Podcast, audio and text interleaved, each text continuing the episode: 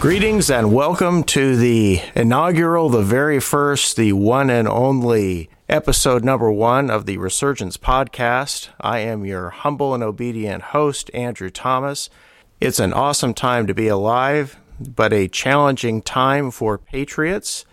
We are, to my knowledge, the only media outlet that are looking at specifically the dirty war against our gallant President Donald J. Trump and I want to, in this episode, set the table by giving a broad overview of the criminal investigations against him. I'm not going to go into all the myriad of civil lawsuits. I may take up a, a couple of those down the road. There's one that's coming to trial later this month. But I just want to go over uh, what is happening in the criminal realm against President Trump, what we know of, because these grand jury investigations are supposed to be secret by law. I understand there are double standards that apply in the law today, thanks to the left, and uh, the right gets the short end of, of the stick as far as that goes.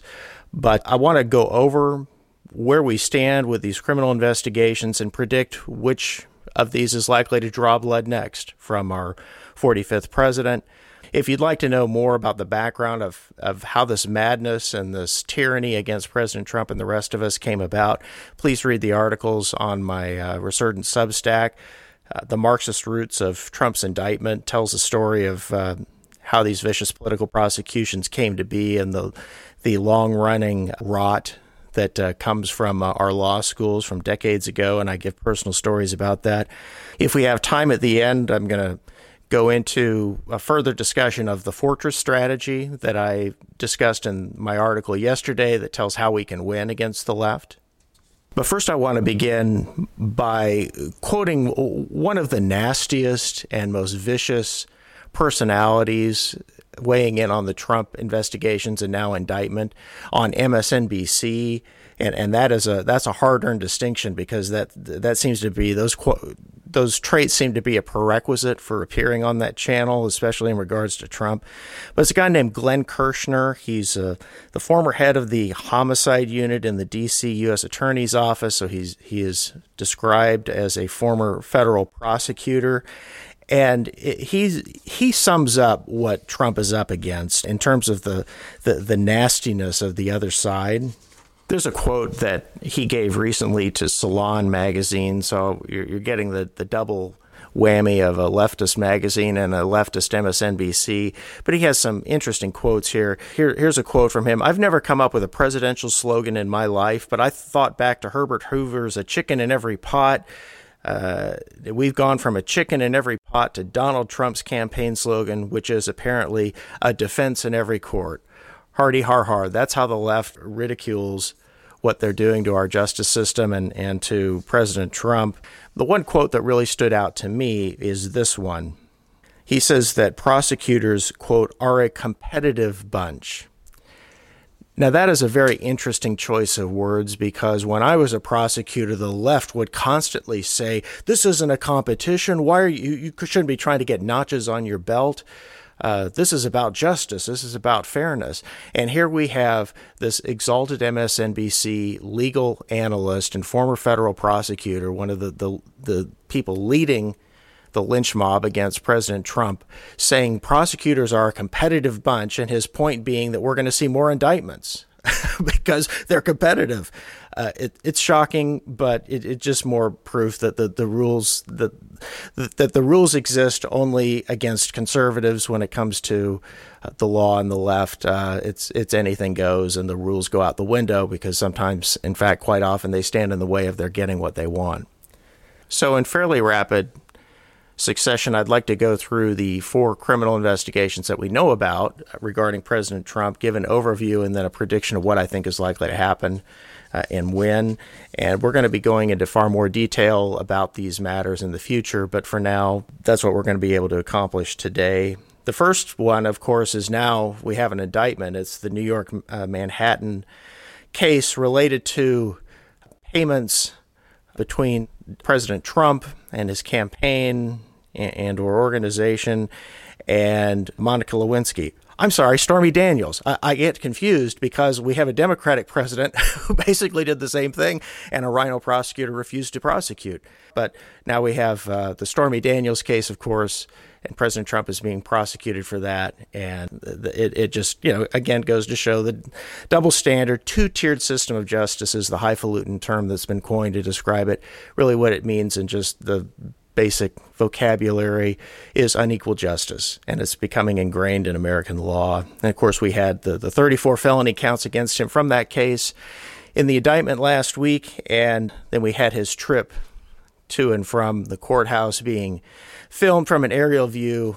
Treating our president, you know, like the uh, O.J. Simpson fleeing in his white Bronco. It was disgusting, but not uh, uh, fairly easy to foresee.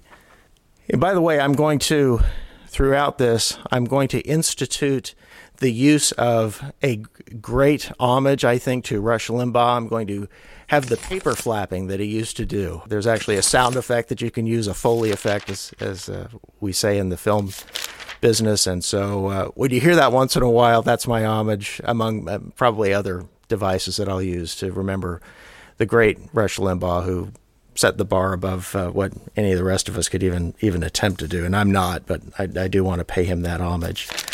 The second case is the Georgia case. This is a uh, I say case; they haven't been filed. These are investigations. Be technically right.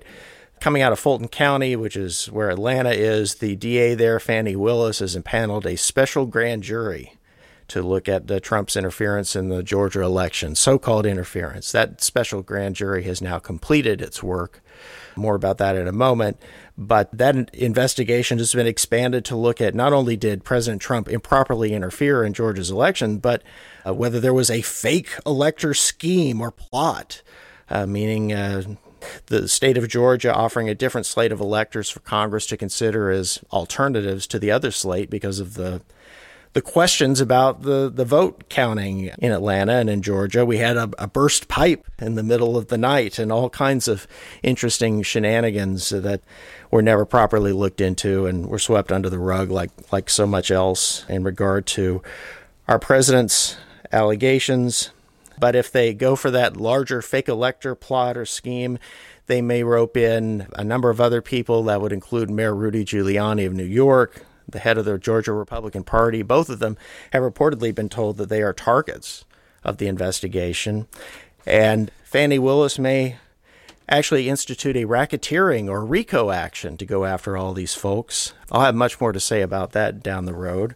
A couple of the starring witnesses for the prosecutor are Georgia Governor Brian Kemp and the Secretary of State, the insufferable Brad Raffensperger. Raffensperger has been portrayed in the media as a victim who was unfairly pressured by Trump to find a certain number of votes. I believe that quote has been grossly taken out of context. We'll talk about that more down the road. But the special grand jury was impaneled to investigate. A special grand jury typically is an investigative body, whereas a, a standard grand jury is used for issuing indictments.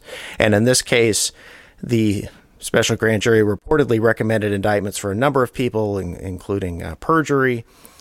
We know this in part because the foreperson for the grand jury went out and started speaking to the media, and quite uh, simply, she came across as a flake, not a serious person. It was a PR disaster for them, and it, it makes you question how this person ended up running this grand jury, and, and obviously the the work product that would come out of, of such a body. In any event, in terms of the identity of the people who would be targets of indictments, Emily Kohrs shares with us that we will not be quote unquote shocked by the names.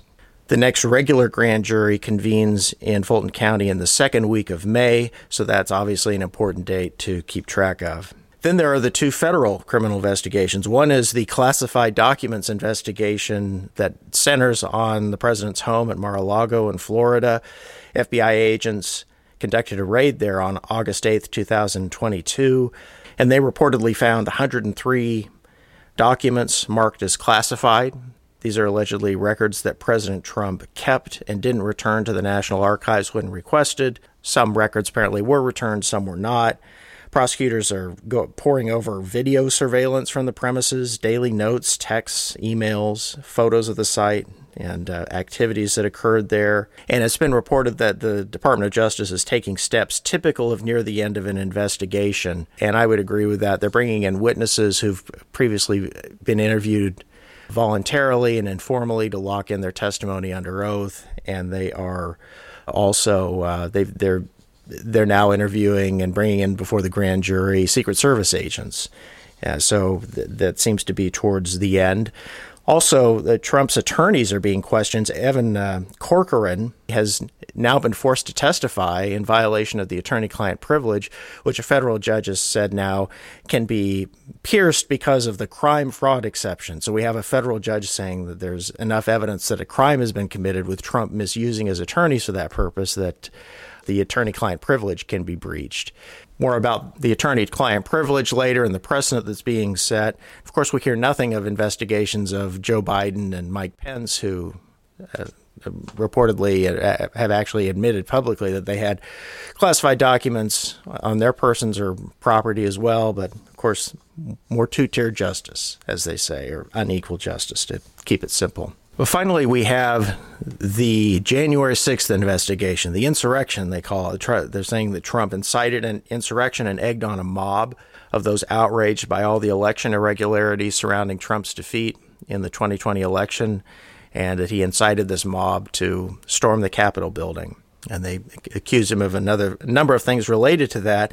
And the Department of Justice, very conveniently, uh, in drawing up a potential indictment or doing their investigation can can uh, pull up the very neutral findings of fact and prosecutorial recommendations made by the January 6th Congressional Committee, which we all saw on TV and was uh, headlined by a couple of rhinos. And the most famous was the daughter of a former rhino vice president, Dick Cheney. And uh, Liz Cheney is now out of Congress, and she's she is where I'm sure she will feel quite comfortable, and that would be academia. She had a nice perch waiting for her at the University of Virginia. The January 6th committee in Congress recommended a number of charges against Trump a conspiracy to defraud the United States, conspiracy to make false statements, obstruction of an official proceeding, and inciting an insurrection, which, if proven, would bar President Trump from serving in federal office ever again uh, under the 14th Amendment. So, that, that, of course, was thrown in there presumably with that end goal in mind. The special counsel appointed by the Department of Justice for the Mar a Lago and January 6 investigations, whose name is Jack Smith, certainly looks like a very aggressive leftist prosecutor. He's been very busy, and besides tormenting the January 6 protesters and making sure they get disproportionate sentences and outrageous living conditions where they're incarcerated, the Department of Justice has sicked this guy on President Trump.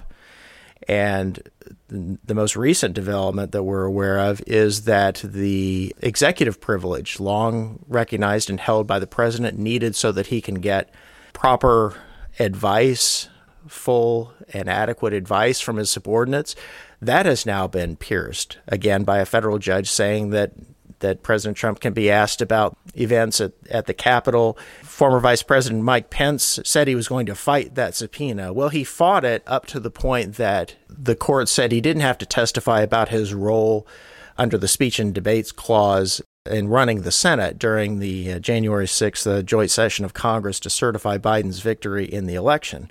But he can be compelled to divulge his conversations with Trump.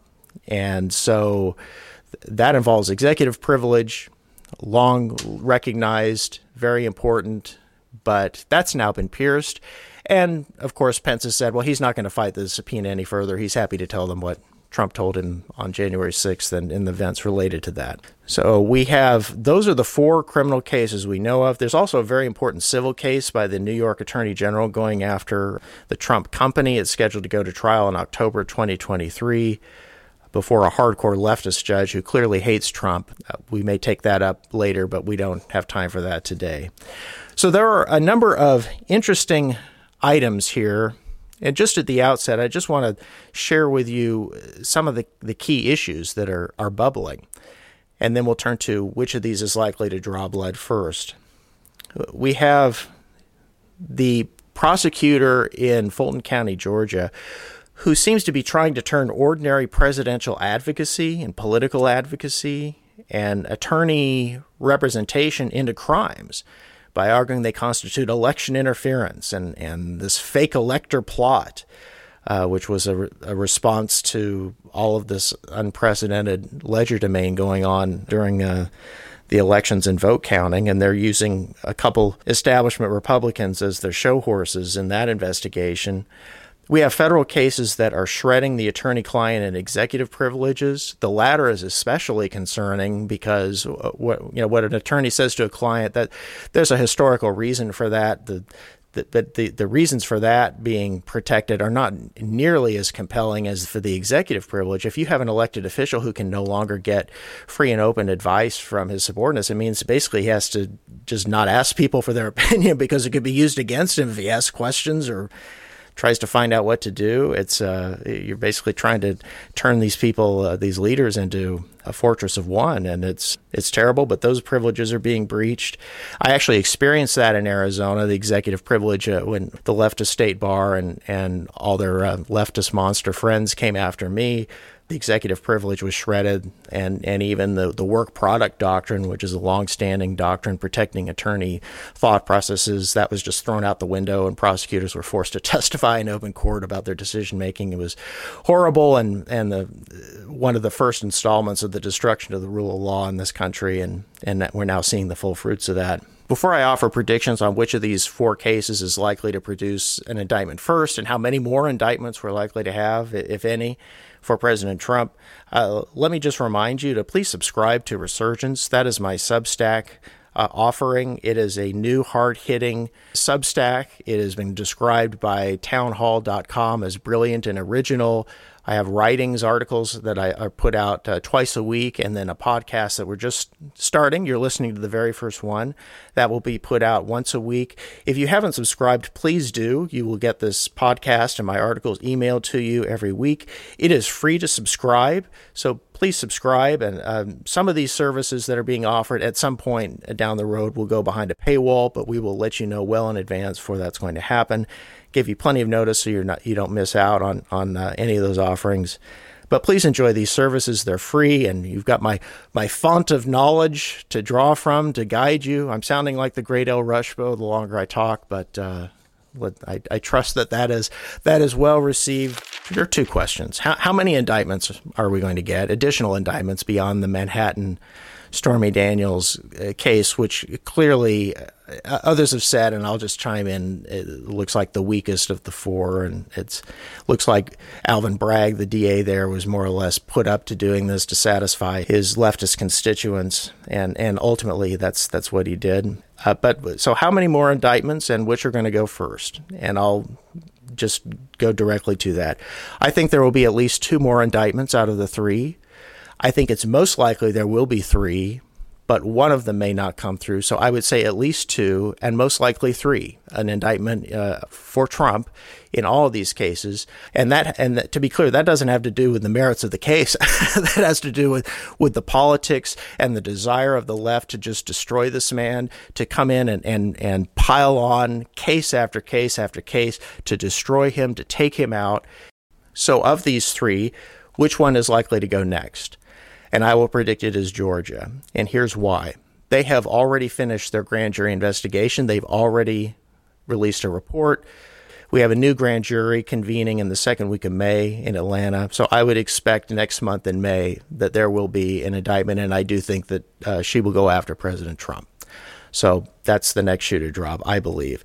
Mar a Lago is being wrapped up, that investigation, but it's not finished. They're still interviewing witnesses. So I would think within the next 90 days, we're going to have an indictment. And I do think that they will indict President Trump for that. Again, having no, I'm not talking about the legal merits or anything. I just think that's politically what's being driven here.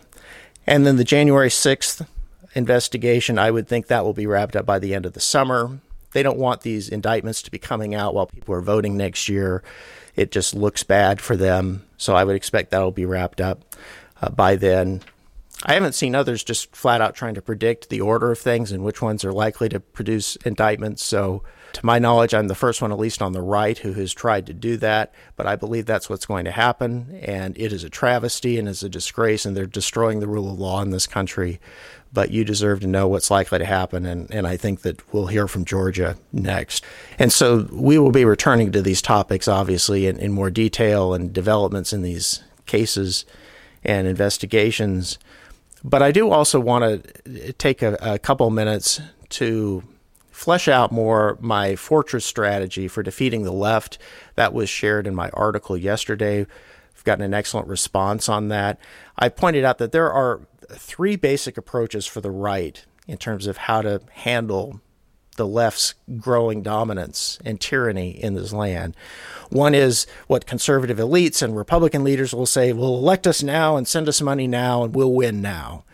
They're not going to reverse decades of cultural decline and the collapsing of our civilization now. That's just not going to happen. And I'm tired of hearing them uh, spinning out these false promises. And so, part, a large part of what I'm doing is rebutting that and letting people know this is going to be a long fight and we need to accept that and uh, and focus our energies accordingly.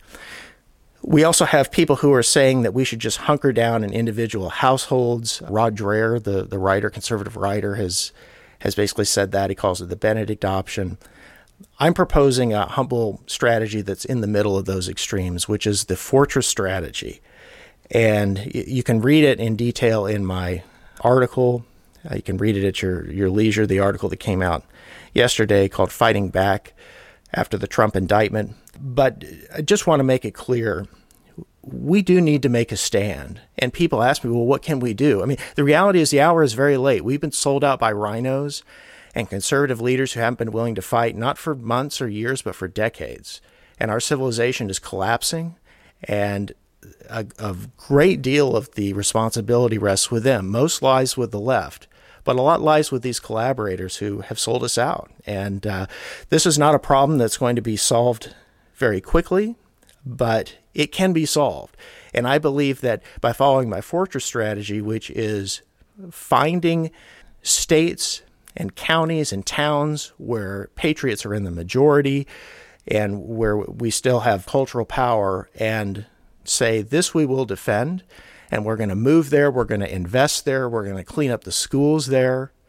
We're going to reform the institutions there, academia, the legal system, etc. That strategy is realistic. It, it strikes the appropriate balance between excessive optimism and excessive pessimism.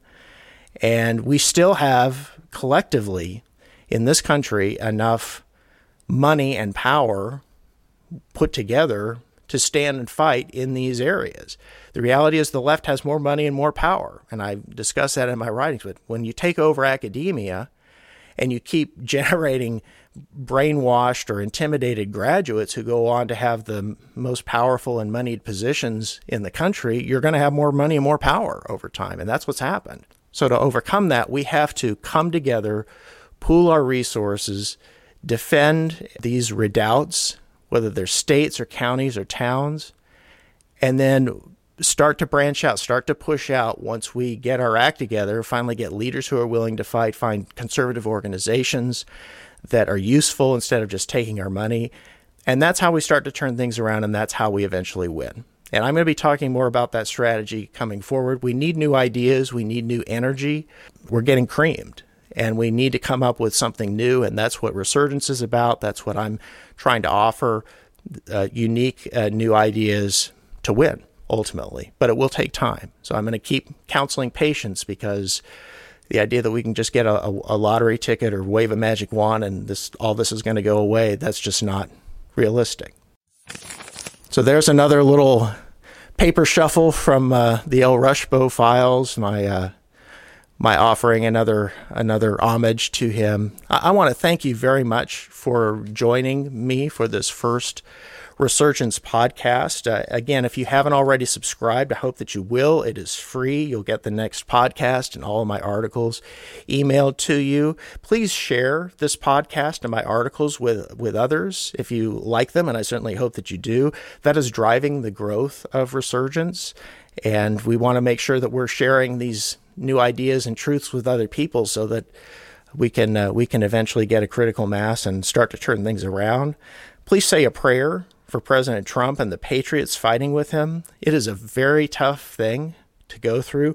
I've been through it, not at the national level, but at the state and local level in Arizona. There's a lot of darkness around them, and pl- please just pray that God will pierce that darkness with his holy and loving light and sustain them and get them through this and lead them ultimately to victory. I will be back next week. I want to thank you for joining me. Wish you all a wonderful week coming forward. Keep the faith and keep on trucking, and I hope your day is full of green lights and blue skies. Take care.